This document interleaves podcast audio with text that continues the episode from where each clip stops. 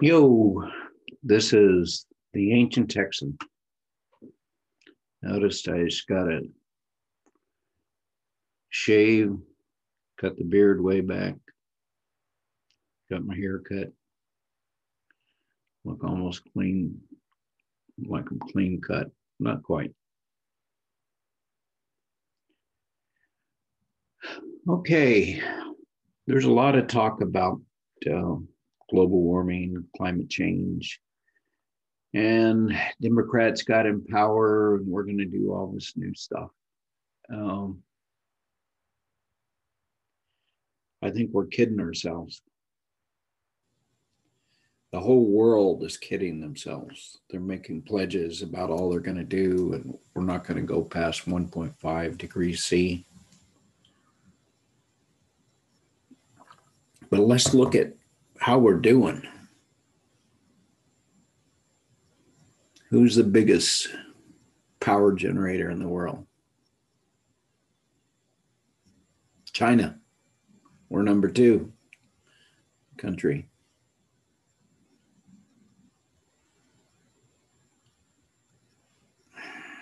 How's China doing?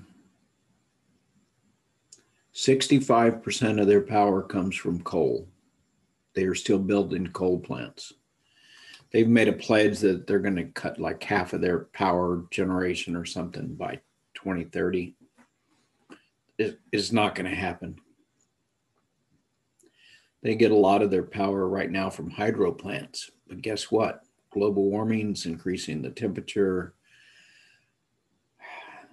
The amount of desert they have in China is expanding. Their water supply is going down. Hydro production power from hydro is going down.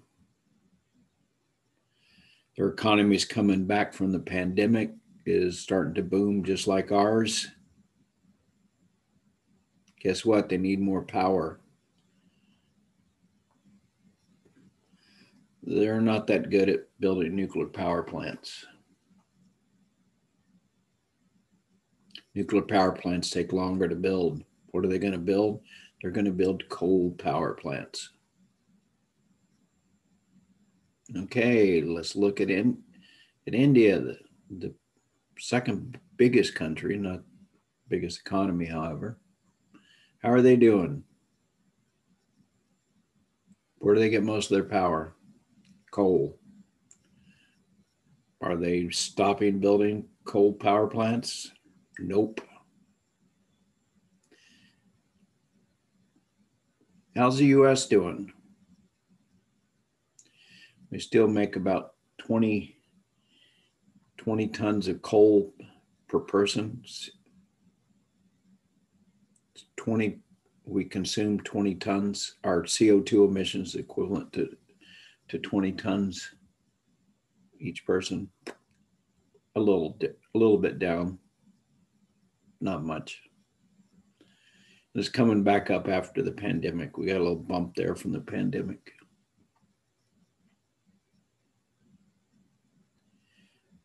Is anybody doing good? Maybe we could look to see what someone is actually having success at lowering their CO2 emissions. You have places like Costa Rica that have like two tons of, of, of CO2, but we're not willing to accept you know, nice leisurely lifestyle where we don't consume a lot of goods and services. And, you know, we just, we have universal education and hospitalization, but we don't have a lot of, you know, luxuries. We just have, you know, food and shelter and take care of everybody, but we we don't have all the stuff that we've got here in America. They're doing good but we're obviously not willing to live like that. Most uh, industrial com- countries are doing, you know, like Saudis and the rich, you know, Middle East countries are putting out the same order of magnitude as we are 20 tons, burning 20 tons of coal per person. We're someone that's doing okay. France,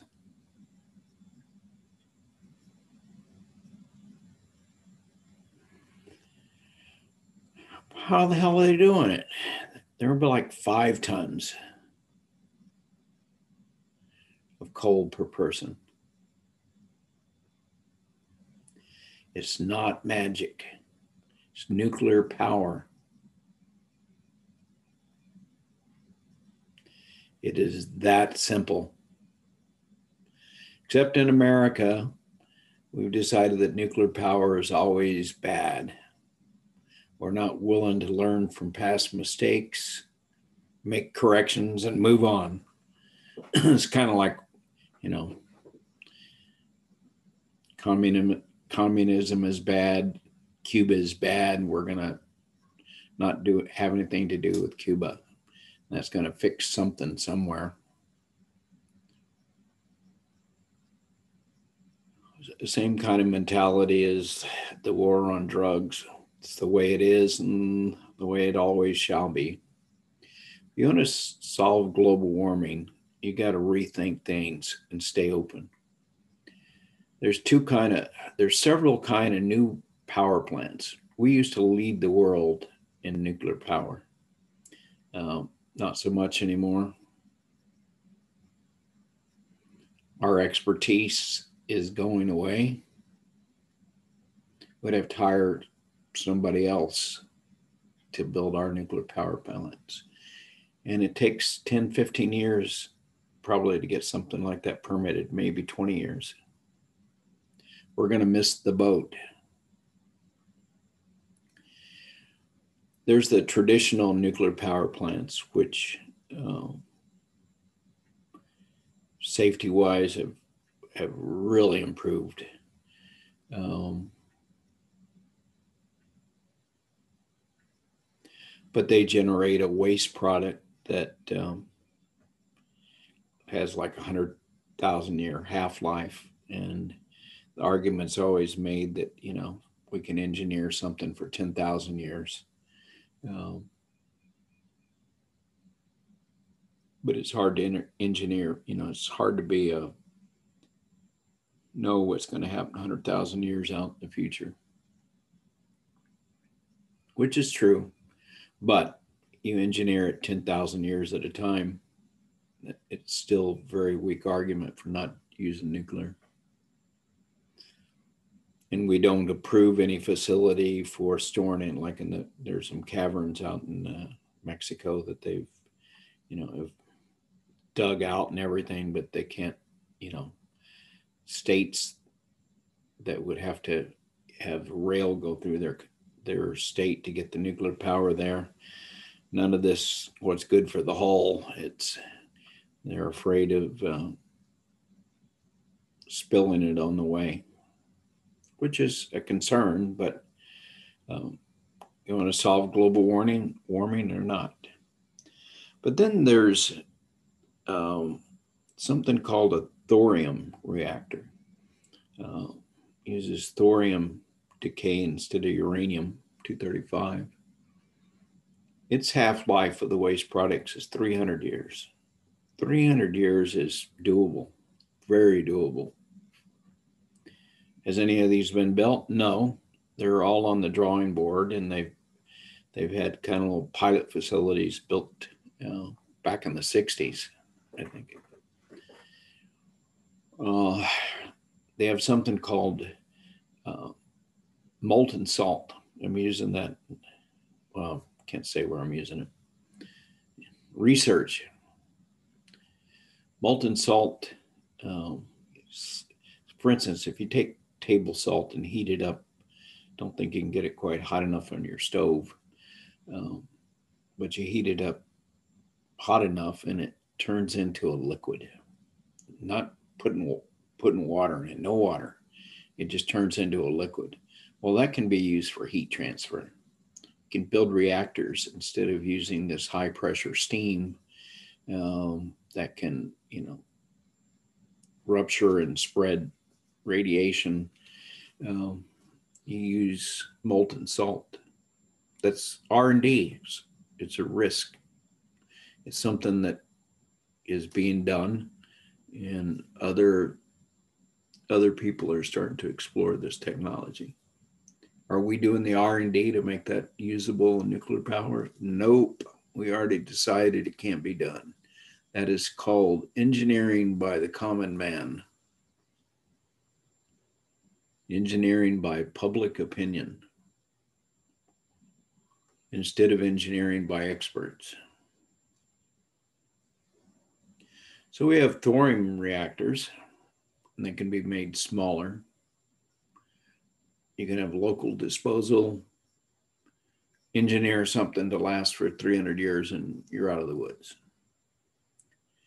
You also have a reactor that uh, Bill Gates has been trying to promote, spent a lot of his money on, where you take the waste that we now have coming out of our current nuclear reactors all over the world you take that and you build a big ass hole in the ground and then you you build a collection system um, for heat you know like heat collectors all the way down you get the nuclear reactor started at the top and then it gradually burns itself down in the earth you make a hole big enough it take 100 years and for 100 years it makes power. Bill Gates has done all the engineering he can do without permission to build the reactor. He had permission to build it in China and had the funding. Trump stopped it. But, you know, so Biden restarting it.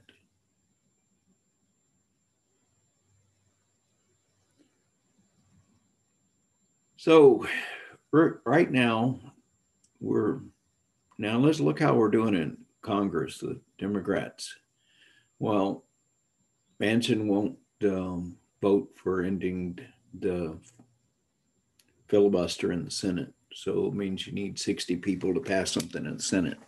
Are you going to pass anything to do with uh, global warming, climate change?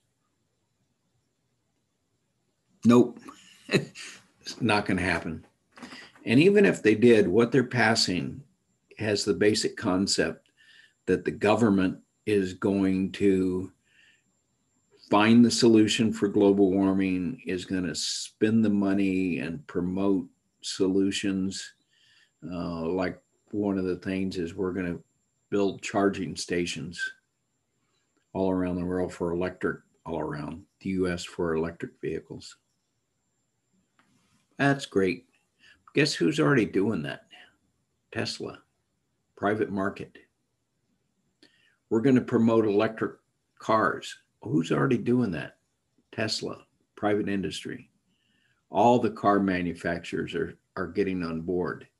But that fundamentally doesn't change anything if you don't change where the electricity is coming from. What are we doing about that? We're going to build more solar power plants. Good, good. We're going to build more wind farms. Good. We won't get the job done. We can't build them fast enough. The amount of the scope of that is huge. And you got to build it not only for yourself, you got to lead the world and you got to get the whole world going that way. You just can't we're just not going to make it. You can look at the data. We're not doing good. Um, and I see no signs. All this we're going to do is all forecasted. We're going to do something. But if you look at the actual data, very few places are doing anything. And the only places that are doing anything um, rely on nuclear power that's not completely true. There are, are like Denwick, Denmark's got 45% of their power is coming from wind. You know, they're they're on the ocean and uh, they got a lot of wind power going on. And we can fill the skies with uh, windmills, and but you just can't build them fast enough, and you can't fill up the sky fast enough with wind to make it happen. So, well, we're cutting back on oil and gas and coal. No, we're not. we're not. we are cutting back on oil and gas and coal no we are not. we are promising to do all of that stuff, but we're not actually doing it. Because it the plan is fundamentally unsound. Now, I think there's one way we could do it is you're probably tired of hearing me say this, but a carbon tax and let the market figure out how to do it. Crank up the, you know, put a carbon tax in instead of uh, income tax. What a concept. And then if you, that's regressive, I mean, it, it uh, hits poor people more. So you have to subsidize power. You have to make, you know, the first X thousand gallons uh, tax free to a person. Maybe you give them back a uh, credit on their credit card for you know purchases of, of gas you get so many gallons free and then everybody's taxed. Do the same thing with with the power.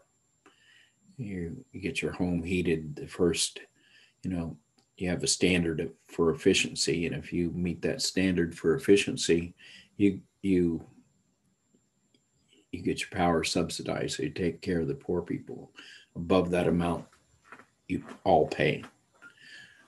The market can figure it out really fast. What is being figured out is by guys like people like Tesla that are uh, changing the world, changing minds. I mean, all the other auto companies are starting to step in line and build and chase Tesla. But are we making it with global warming? We're no, we're just kidding ourselves. We are dead set against nuclear power, any form or shape.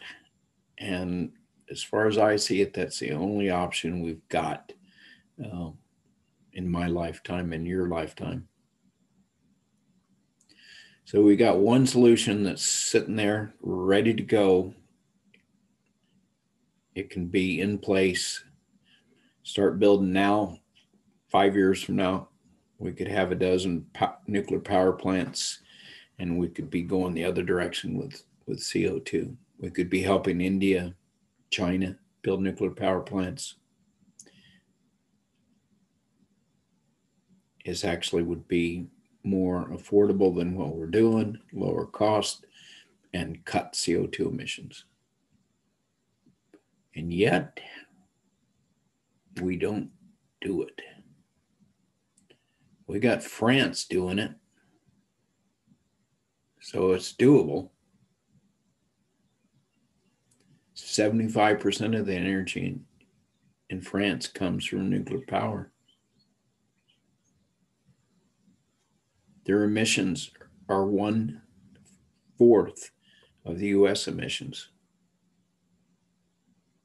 got the data, we got the examples, we got the technology.